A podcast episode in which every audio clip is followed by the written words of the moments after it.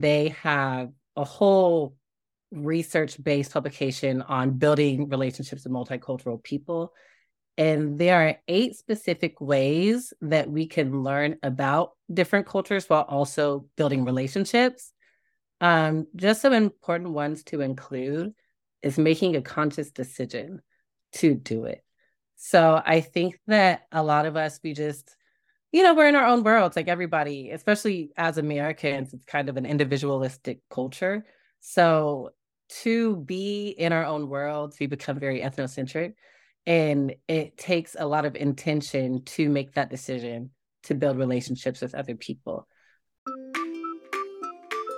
Hey there, and welcome to the Speechie Side Up podcast. My name is Benita Litvak, and I am so grateful you're here. I'm an ASHA certified speech language pathologist, author, and augmentative and alternative communication consultant who is obsessed with helping SLPs like you stop reinventing the wheel and connect with other SLPs in the trenches. Have you ever wondered how other SLPs seem to be doing it all with ease? Well, around here you'll get to hear firsthand how SLPs are really getting things done while keeping evidence based practice and self care in mind. Think of this as a coffee date with your SLP friends. Get ready to be challenged and encouraged while we learn together.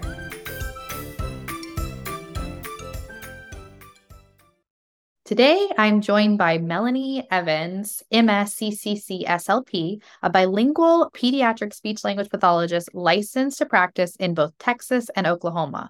She is also the founder of Pediatric Speech Sister, whose mission is to assist other speech language pathologists on their cultural competency journeys. Melanie dedicates her career to serving Black and Latinx populations and closing the academic achievement gap.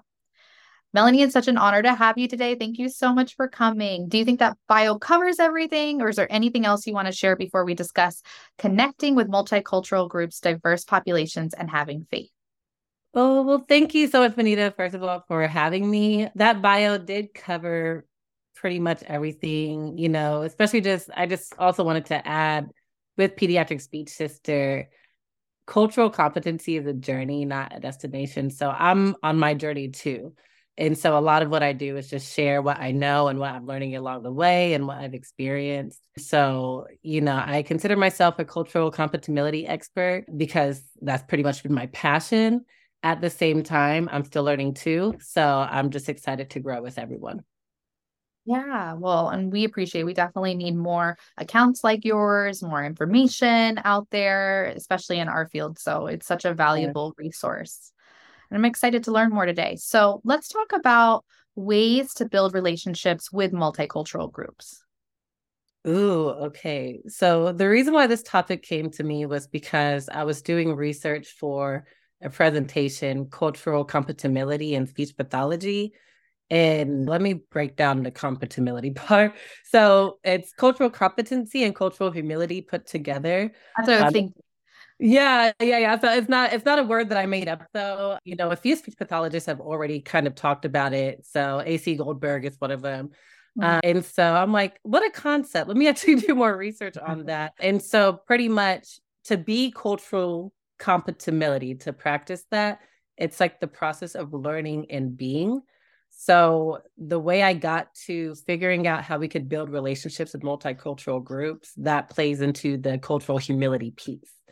And so ultimately the idea is by building relationships with multicultural groups we learn from them and then we can put it into our practice and be more competent and make more culturally competent decisions. So i wanted to just start with that the ways to build relationships with multicultural groups that I found is actually by Marya Axner, and they have a whole research based publication on building relationships with multicultural people. And there are eight specific ways that we can learn about different cultures while also building relationships. Just some important ones to include is making a conscious decision to do it. So I think that a lot of us, we just, you know, we're in our own worlds, like everybody, especially as Americans, it's kind of an individualistic culture. So to be in our own worlds, we become very ethnocentric. And it takes a lot of intention to make that decision to build relationships with other people. It's really for example, with myself, I'm learning even more how to build relationships with Latino people. And I don't come from the Latino culture. I grew up with people from Latin America. I'm from Tulsa. So we do have a lot of like Mexican immigrants coming up. So I've I've had some Latino friends in school, but when we think about Latino culture, it's very rich and very different from mine. There are similarities, of course, but different from mine. And so I have to make that conscious decision that I want to learn more, that I want to learn, rather than kind of moving on autopilot through these relationships. So that's one thing when it comes to making a decision. It just takes a lot of intention. Mm-hmm. There's a second one, putting ourselves in situations where we'll meet people from other cultures. So this includes choosing particular settings, traveling, and even interacting with diverse speech pathologists at conventions. And Benita, please feel free to stop me because there are eight that These are great tips. Thank you. Thank you. And I appreciate like the personal references as well, just like letting people know, you know, what that actually looks like. So, and I love the suggestion of how it relates to the field of speech language pathology, like even at conferences. And I know more individuals are like hosting those type of small get-togethers at the conferences mm-hmm. too. That's really great. Yes. Have you been to those functions? I haven't been to the convention in maybe like five years. Oh.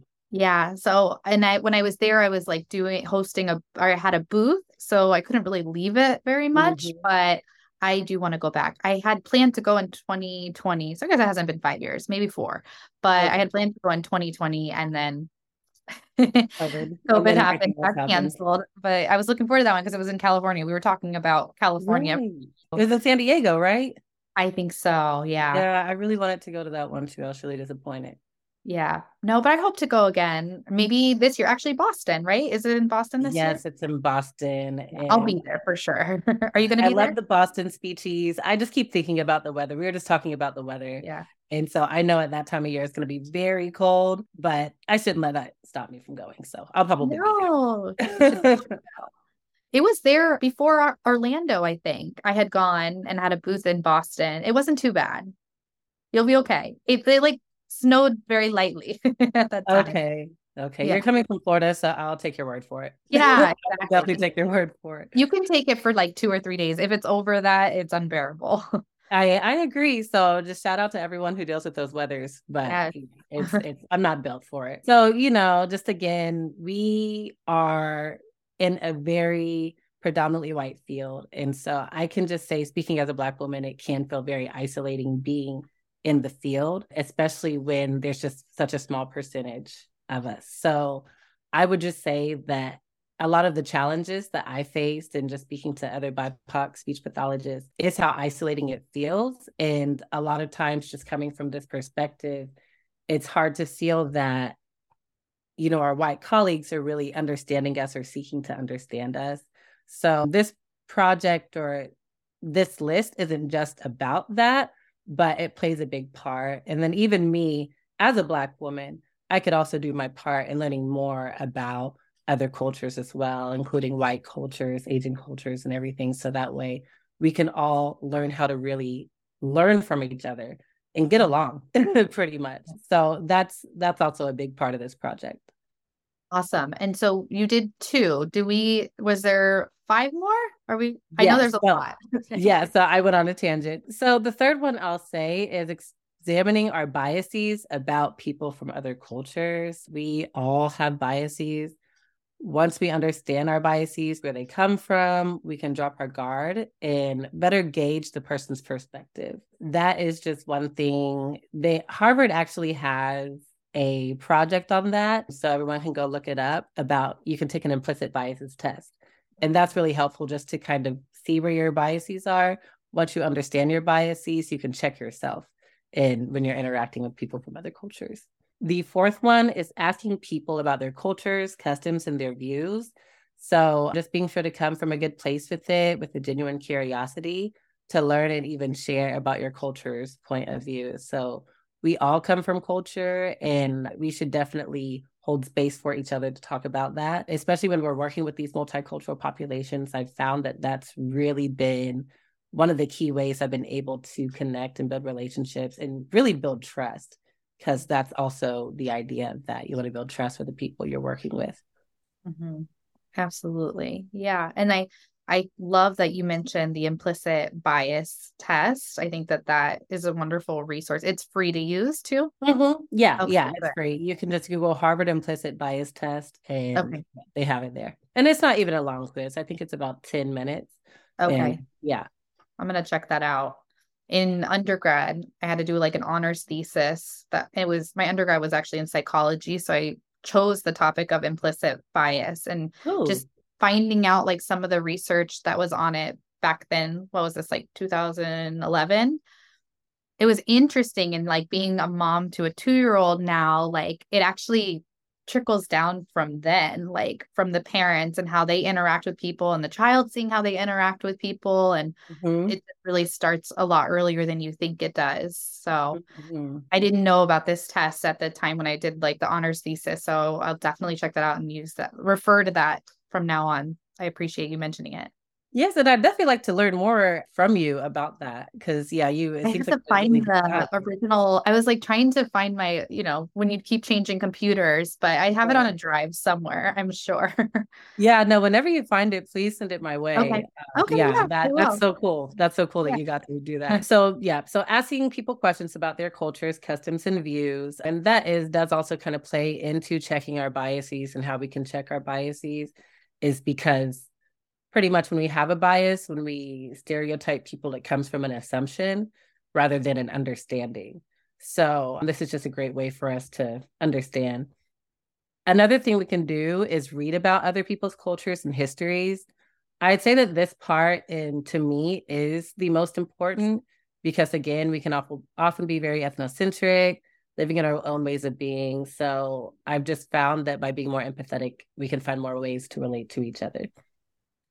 Listening to people tell their stories, that is one of the best ways I think we can learn from people, just like how we read up on our favorite icons, we read different autobiographies, things like that. I think that's our way of receiving more about them.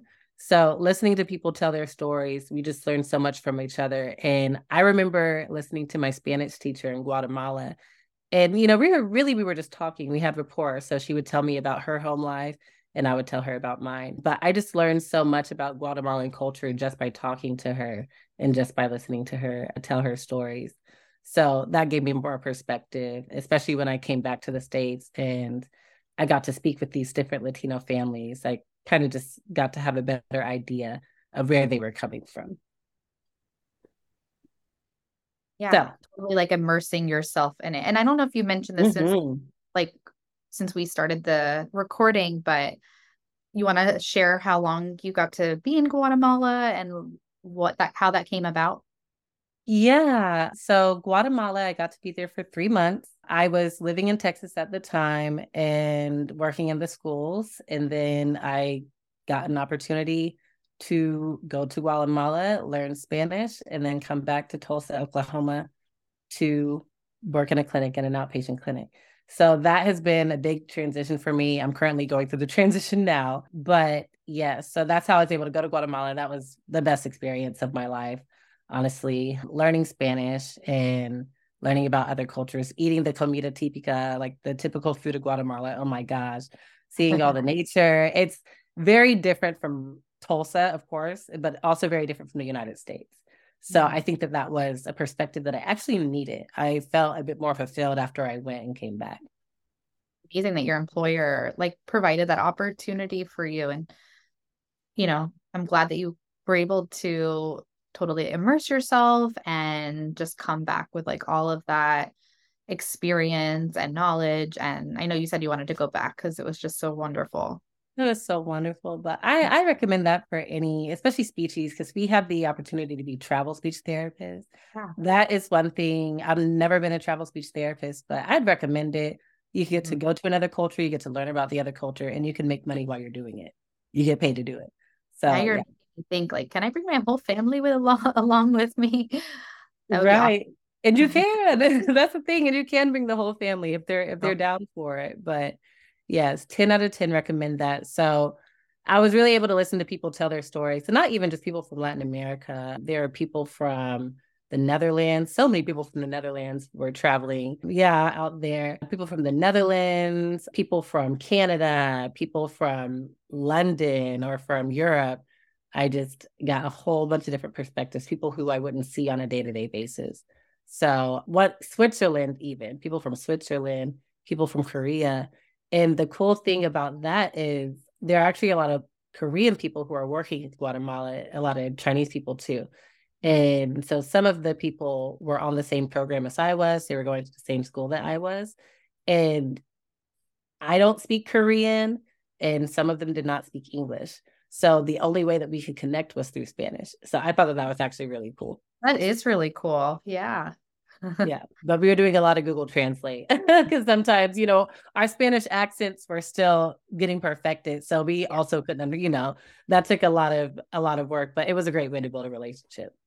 Yeah, that's amazing. Like you wouldn't think, you know, that that would be the way that you would connect. Like typically, like, you know, I hate saying this, but English is like the one where most people right. around the world can speak and you can kind of get things across. But it makes sense that there was no like English, like, you know, middle ground. So you guys were learning Spanish. So that's the route that you went. And thank goodness for Google Translate too. Right. Thank thank you, Google Translate. But that's what I also wanted to say is we're very privileged to be from an English speaking country. We are.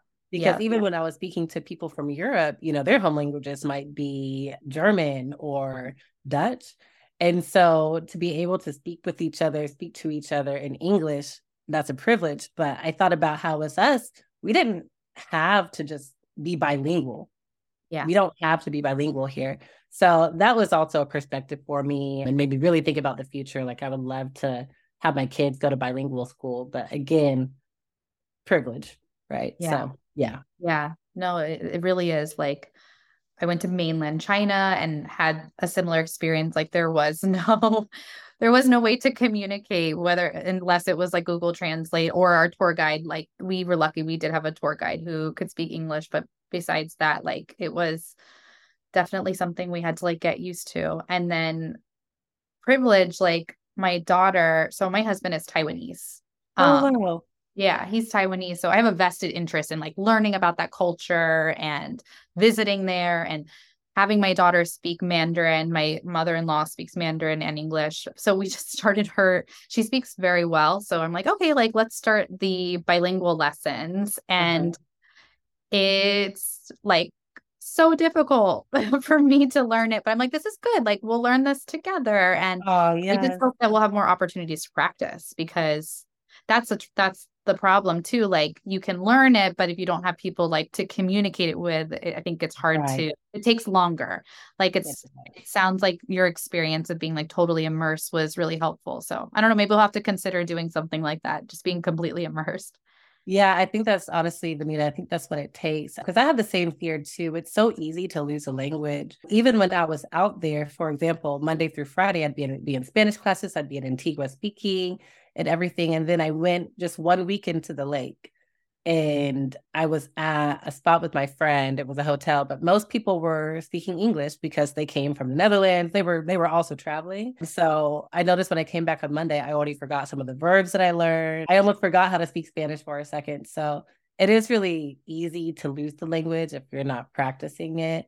And then another thing I did want to say is I've been able to talk to a lot of moms who are also doing the same thing. They want to have their children be bilingual and for example, I'm treating a child, his mom is Mexican, but she was born here. Her parents immigrated. So she grew up bilingual, but she, I can tell that she says she forgot some Spanish too. And so a lot of it sometimes is learning with the child. And I, I think that's really cool too. I think that's also a great way to connect with your children.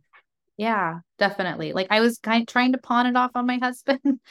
Just being like from our background, I can see where like I also want to learn too. Like at first I was like, you do it. I'm gonna see clients. And then right. like, like that session did not go out. I'm like, all right, I'll sit in it. And now like he's like, you work for too hard because after that, after the session's over, we're like practicing all night long, but it's okay. just it comes with okay. the territory. So yeah, it does. It does. And I think that you have like a special, like a, a special gift with that or a special role with that since you do have that experience like teaching. So yeah. I don't know, maybe that's also why your husband was like, Can't you do this? Yeah, we're just gonna do it together. We're we're all gonna learn. And I think it's yeah. good. Yeah, I think it's good. So how what number are we at? Did we get up okay, to eight? So no, we're not up to eight yet. Okay. So the other thing I, I want to say. Yeah, I know, but that that was fun. Three things, three more things. So noticing differences in communication styles and values. I think you know we talk about contrastive analysis when it comes to doing standardized testing or informal testing, putting our languages together and seeing how they're the same, how they're the difference, what's influenced by it. And so I think that we can do the same when it comes to relationships too. So understanding where the differences come from and then finding a middle ground on that and how we can merge together. So again, just going back to gaining more knowledge and understanding. One thing I'll say is risk making mistakes. That's the seventh one. We are scared of embarrassing ourselves. We're scared of trying new things. It takes a lot. It takes like a big decision to do that. Just going back to the being conscious about it. So stepping out of our com- our comfort zones, we're also in a big cancel culture right now where we really don't want to offend anyone, just like worrying about being politically correct. And so that kind of makes you afraid to even step out and ask certain questions. But again, you know, this is just like when you can check our own biases. I think by doing that, you can understand your intentions behind asking and just feeling more comfortable that way. I've noticed that has really helped me because here in America, when people immigrate from America, I think that the general culture is, especially just how Americans can look at immigrants. And so asking a parent the question, de donde eres? Where are you from? But not in a case interview, but we were just on a one on one session. And it was really in my way of wanting to ask her so I can make sure I'm using the right words. Let's talk about a hot topic for a minute job satisfaction. SLPs don't want another pizza party, more unrelated responsibilities, or boring in service trainings. Am I right? SLPs want competitive pay, nationwide caseload caps, stipends for CEUs and materials, and other reasons. Personally, I also craved creative freedom and flexibility. That's why I finally took the leap into entrepreneurship last year. It's not for everyone, but if you want to start a creative side hustle or private practice, grow a side hustle or private practice, or just gain more freedom and flexibility, then you don't want to miss this upcoming event. SLP Creative Con is for entrepreneurs and creators in the field of speech language pathology. Attendees will get to learn about social media marketing, branding, private practice, financial planning, time management, and the most important things to do when you're starting a business. The all day live event starts March 18th, 2023. You have the chance to listen to the audio recordings for free starting March 22nd, or you can register and grab the conference playbook with a business planner, social media audit, podcast planner, and more. Hang with us during the live panel discussions four days earlier. Watch the video playbacks on your own time starting March 22nd. Participate in group discussions with other attendees and win prizes from our amazing sponsors. Or earn up to 0.7 ASHA CEUs, live or recorded, and a certificate. All by registering for the SLP Creative Con ticket or SLP Connect membership. Message Speechie Side Up on Instagram for the link or click on the link in this episode description. You can always wonder how SLP entrepreneurs manage social media, finances, time management, branding, copywriting, and just getting started. Or you can learn and get your questions answered from these SLP business experts at SLP Creative Con. Like different countries have different words for certain things. Yeah. So she kind of took a step back and then she was like, oh, Mexicana. She told me. But I think it was because it's easy to feel like you're being othered in this country. That's kind of how I look at it. Because even myself, I was nervous to ask her because I didn't want her to feel uncomfortable with that question. So that was my risk, though, you know, because she could have gotten offended. She could have been like, why are you asking that? But in that moment, that's when I would have to be just affirmed with myself, have courage and say, hey, you know, I just want to know because I know that you all have different languages across countries. So, yes. And then the last one is learning to be an ally. That is, I think, by using one through seven of the ways to build relationships, you will naturally learn how to be an ally. But other things that come with it is advocacy, knowing how to advocate authentically with yourself. You know, it is beyond social media posts and hashtags. I think that allyship is continuing to learn about other people's cultures and challenges so we can better educate people about it, stick up for them when they need it, and just help continue the flow of changing perspectives. I think that that would create more harmony in our field and really in this world. That's great suggestions. I'm grateful that you expanded on the allyship one because I think that's definitely something that I want to be better at beyond like social media post. So, yeah. like I said, I have a vested interest in my husband's culture, but I would love to do it more across the board, especially with a podcast like this, where I'm speaking yeah. to so many different types of speech language pathologists, even all around the world. So definitely want to do a better job. Actually, my word, one of my words of the year I chose was equity, but I want to like even go beyond that more into justice. Mm, um, like that. These are things that like I like don't know a lot about haven't really you know so it's just like learning yeah. more about it and learning like to do that work so that is what i'm focusing on one of the things i'm focusing on this year so i appreciate you sharing all of these awesome tips because it's a really great place for me personally to start and hopefully other people who are listening too yes no and and really we all can yeah. i'll say with myself you know i've i've been a good advocate of black lives matter and a good advocate of even mm-hmm. disparities within the Hispanic community here.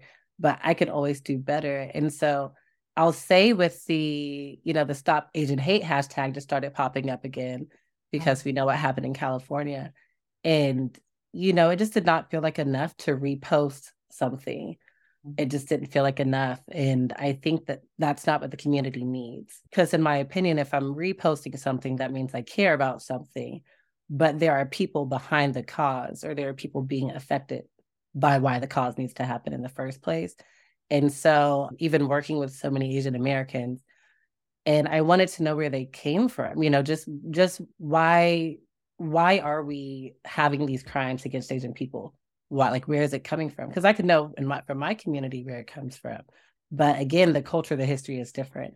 So I just started doing more research on it. Even by understanding, and this is when we talk about cultural competemility, I feel from my experience, when you have more understanding, you feel more confident in moving towards justice. Like you just feel more confident in moving forward and learning more. It's almost like fuel to it. So yeah, you know, Benita, you have an amazing platform. So I even appreciate you, you know, even the reposts. Like these, these are still important, especially if you have a platform, you have an Instagram account, you know, the listeners, you have an Instagram account, use it. You know, someone needs to see it. So a post, I'm not, I don't want to undermine the fact that social media posts, they're still powerful. They're very powerful. At the same time, we can always do more. We can always learn more. Definitely. Yeah. Thank you. Thank you for sharing that. So let's talk about how you're applying these principles personally in your practice and while traveling. Ooh, so I talked a lot about the traveling part, even just getting to know my teachers more. I stayed with a host family. So that was the true immersive experience for me. And so I'll just say, for example, making the conscious effort. I noticed with myself and other Americans who came there, and, you know, some of them, they were actually older Americans. And I think, you know, when you've, it, it, I'll say I think that when you are uh, a certain like generation, like especially baby boomers, I've noticed that change it takes a lot to deal with change. I've I've just noticed that the ones who I who I grow up with. But with that said, that means that they weren't very open to speaking Spanish at first when they got there. Really, it, and that's why they were there, right? And that's why they were there, and that's why they were there. So it was easy to just switch back to English and say you don't know or you know you can't blame them because that takes courage it takes risk risking making a mistake so i'll say when i first got there i really felt how a lot of the hispanic parents i'm working with feel because if they don't speak english if they're not strong in, in english there's that language barrier, but you have so much to say. So right now I'm speaking in English and I'm just flowing, I'm going. But if I were to have the same conversation in Spanish, I would, have to choose certain words that I felt more confident saying, which is a skill that in and of itself is a skill, but that doesn't mean it's not frustrating to have to do that, you know? So I, I will say that that's kind of how all of those values tie into it. Another one is really just when I'm doing the one on one work with the kids and especially working with the families, just understanding, listening to what they're saying. I had a mother yesterday say, well, the reason why she couldn't do the carryover activity is because they're stressed because they're waiting for DACA papers for her husband. So that's an experience that I don't have to go through, you know? And so, okay, you know, there's no pressure to do the carryover homework. This is what you can do on a day to day, you know, when you're doing bath time or something. This is what you can do. And also, is there any way I can support you? Or are there, you know, that's what I went back to my office and thought about resources I can give her to help her through this. Yeah. Yeah. You, you never know like what's going on in their personal life unless they share that with you and how much that can impact like their lives, let alone like just doing mm-hmm. homework with their child, you know? Yeah. Yeah. Oh. There are some things more important. And I think that she felt open and, and other parents felt open to tell me these things because I opened up this space. So I think by following these steps, this will help us better just give them the space to express these concerns and to feel comfortable expressing the concerns. Because sadly, the healthcare system can be very, just can't be very kind to yeah. multicultural groups, unfortunately. Yeah. yeah. And remind me, what setting are you working in? Did you say outpatient? Mm-hmm. Yep, I'm an outpatient. Okay. Yeah, makes sense. So I know that faith is really important to you. What does it look like in our profession outside of the traditional religious sense, though? Yes. So faith, this came from the Kwanzaa principle Imani. And so I was doing a Kwanzaa series and I really wanted to see how everything applied to speech pathology. And so with faith, I it goes beyond just religion. It's also really just about having confidence. So when you think about the Kwanzaa definition of Imani, it's to and I'm sorry, I, I want to sit here and look at the Oxford definition for you all too. But Kwanzaa for Imani, that means to believe with all of our hearts in our people and the righteousness and victory of our struggle. Then the Oxford dictionary definition says it's a complete trust or confidence in someone or something. So, in those terms, in our profession, we can have faith that our efforts are making a difference. We can have faith that we can work together to improve the relationships with the parents and the patients that we're working with. We can have faith that the patient's family will see their progress. We could have faith that we have impact, that what we're doing isn't not impacting anybody, and that we have skill and that we are competent and that we have learned. Faith for the graduate students, faith that you'll pass the praxis exam. Yeah, just, just having confidence and believing that that will happen. So that's a great way to practice faith. And the reason why to me it was special to even bring it up is because there were people who reached out, especially from the LGBTQ community, and in religion, they get discriminated against really, really bad, just for lack of better terms. So a lot of people turn away from faith. I also notice even while traveling, talking to people, they turn away from faith because of the church experience. But I think it goes beyond the church experience and just to think of it as having confidence and believing that something is true and can happen that's faith i love that it reminds me like in the area of aac of the term presume competence mm. and i mm. always say presume potential like i i mean some people are will argue that we shouldn't presume competence because then like we're not recommending the appropriate device for that client at that time and what their needs are. I like presuming potential because if you were to get a child, let's say a wheelchair, you're not going to get them a wheelchair that they fit in right now. You're going to get them one that they can grow into what they exactly. have to be able to grow into. But I like this idea of faith. I feel like you could interchange those, just like having faith that they will grow into this device. So exactly. I could exactly. definitely see that being applied to different areas of our field for sure. Yes. And and even our lives, you know, because a lot of times we just like how we carry our work home, we carry our home to work. Mm-hmm. And so I think that by understanding that it could just, it could just help us move to the world a lot easier. Especially just right now. Times are really hard for a lot of people. And so it's hard, it's hard to lose sight of that things really can be better. It just takes some mind work, mind shifting. Yeah. Yeah. Do you feel like this was really helpful when you made that leap of faith to go to your new job, to go to another country for three months to take this new job, right? Yeah. It was one of those things where at the time I got the opportunity, I was comfortable in Houston, but by the time it was time for me to move, everything aligned and it was time for me to go anyway. So yeah. that that was the blessing. That was seriously the blessing in that. It took a lot of faith to go to Guatemala and learn Spanish almost all day, have faith that I'm safe. You know, there's times that I was walking home, like even by myself, and just having faith that that I'm safe. You know, I'm here for a reason, and I trust that I did everything I can to stay safe. So just certain certain things like that. Yes, it's it's very powerful. It's very powerful. Yeah, and I think I'm I'm so glad that you brought up the fact that like this is a really tough time for people. We had Ebony on from SLP Business Suite last week, and she was basically talking about having faith in leaving a district employee position to mm-hmm. like go and do your own thing and secure school contracts. We have Jenna from the independent clinician talking about like running private practice. I just went into private practice myself. I left the financial security of being employed. So mm-hmm. it definitely applies right now when SLPs are advocating for themselves when they're not in good positions, but it can apply to many things like you've already mentioned too. Yeah, and I do want to ask so how how did you come to that faith? Like seriously, how did you have the faith to leave your financial security to start and do your own thing? Cuz I'm looking at you right now, Benita, and you look so relaxed. I saw on Instagram you were with your daughter this morning. I'm like she is living the life. so, you know, I, yeah.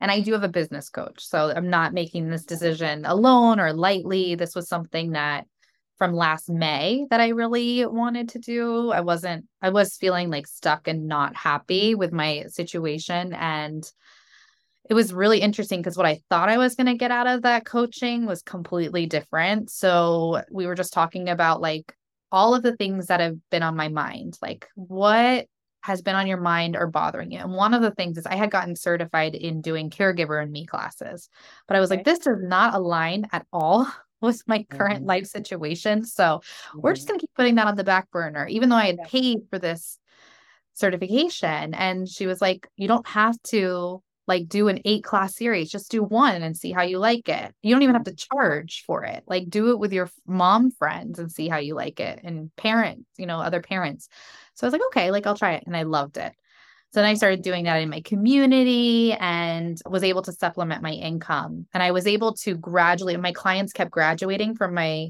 my job that I had. Mm-hmm. So it was like, okay, I'm not taking on anymore. I'm not taking on anymore. So it was like such a nice transition. By the time I like graduated my last client, I was already supplementing my income and so I could like take that leap of faith and go. So I I think a lot of SLPs like having backup options. That was the route that I take.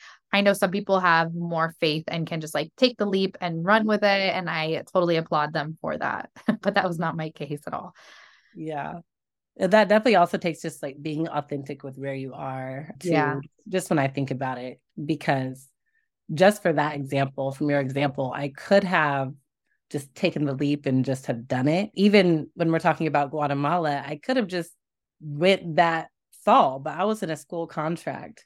So that that would have been almost like ripping the band-aid off too soon.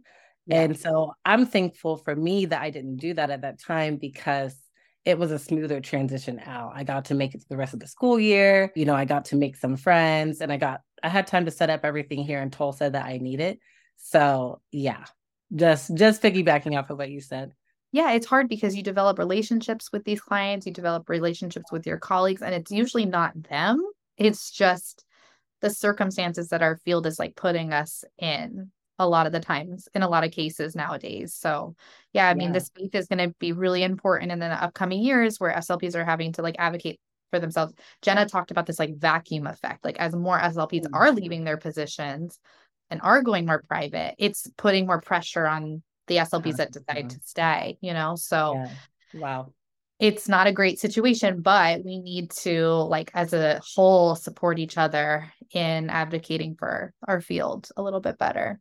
So, I agree. I think I think that that's what it's really going to take is all of us just collecting as a whole to advocate. Yeah.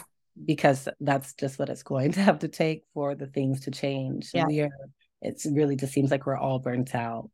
Mhm. And I've looked in almost every work setting that I've been in so far, and everyone looks stressed and burnt out. But the perks of it is, oh, well, we're all very supportive of each other within the office, right? You know, we're all Yeah. very supportive. We have a strong support system. Yes. And at the same time, it really does take us to lean on the support system to get through it. Or Right. sometimes, you know, we just know that we can and we leave, you know, or, oh, I don't feel as supported. So we leave wherever we are. And I don't think it's because people don't want to be speech pathologists. We went through so much to become speechies, but when you get into it, it's not what you expect. And it's harder on everything like your health. Like I didn't have a voice last week. So, you know, nothing, nothing on the company I'm working for, but just it is the culture of the field right now.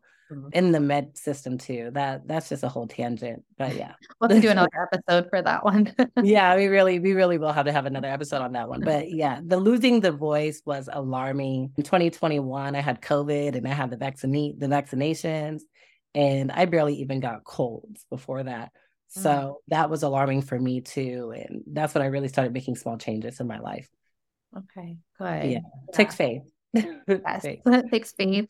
Definitely takes like recognizing that and stopping it like before it gets too bad. So I'm glad Yeah. that we got to do this today and you got to come on. You shared such valuable information. So if people are not already following you, where can they find and connect with you? Well, my website is currently being revamped. So everyone can always reach out to me at Pediatric Speech Sister. That's on Facebook and on Instagram. Awesome. Thank you so much, Melanie. This has been a pleasure, and I look forward to following along on your journey more. Okay. Thank you, Benita. Thank you again for having me. All right. Until next time. Thank you so much for listening. By the way, have you joined the SSU crew yet? By joining, you get access to the free good section on our website, plus podcast updates, special event notifications, and therapy inspiration. You can sign up at bit.ly slash join SSU crew, all lowercase, or just find the link in this episode description. Also, don't forget to take a screenshot of this episode so that you can always refer back to it and share it on social media if you really love the topic. Take care and remember to always fill your speechy side cup first before you can pour into others.